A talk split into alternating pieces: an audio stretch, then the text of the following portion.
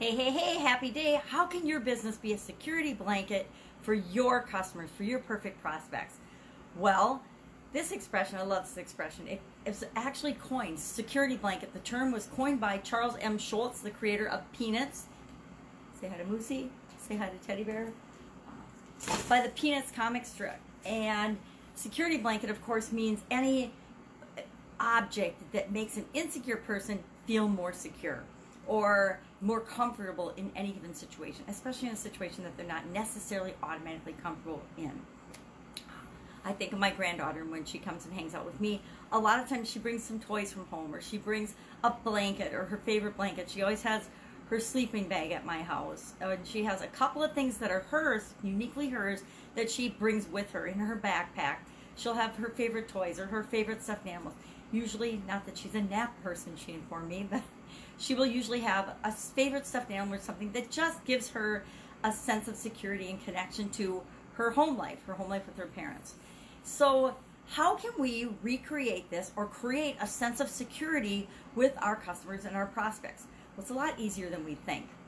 We can do it by solving their problems, solving real problems for them, being dependable, doing what we say we're going to do, being consistent, being somebody that they can count on and depend on, especially in their time of need, being fair and honest and ethical. I like to think that goes without saying, but apparently it doesn't in this day and age. I guess probably hasn't always gone without saying in any day or age. That's why there's ethics classes and things like that, because everybody doesn't think and view the world in the same way.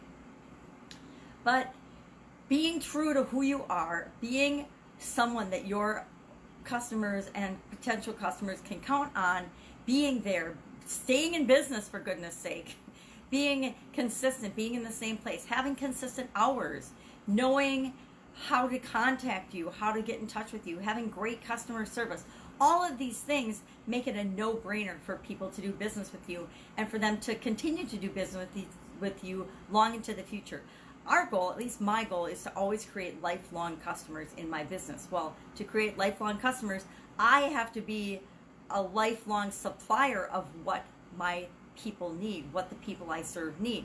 And if I'm continuing to grow and develop and create new things to meet their needs and their desires, they're going to be with me. They're going to be with me for the long haul. They'll be with you too if you do those things. Do what you say you're going to do under promise and over deliver, be consistent, stay in business, be fair, do what's right for everybody, not just your customers, but for your business, for your employees, for your customers. It's not that hard to balance and do what's right for everybody.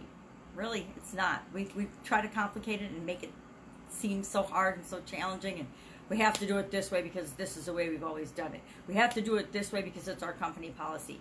Really? Is it just something you made up? Usually, our company policies are just something we made up to make it easy for our business. And every once in a while, we need to ask ourselves, yep, this is how we do it. This is why we created this system, but is it still true and applicable today? Things change all the time. That means that the way we do things needs to be flexible and change too in order to better serve the people that we're here to serve.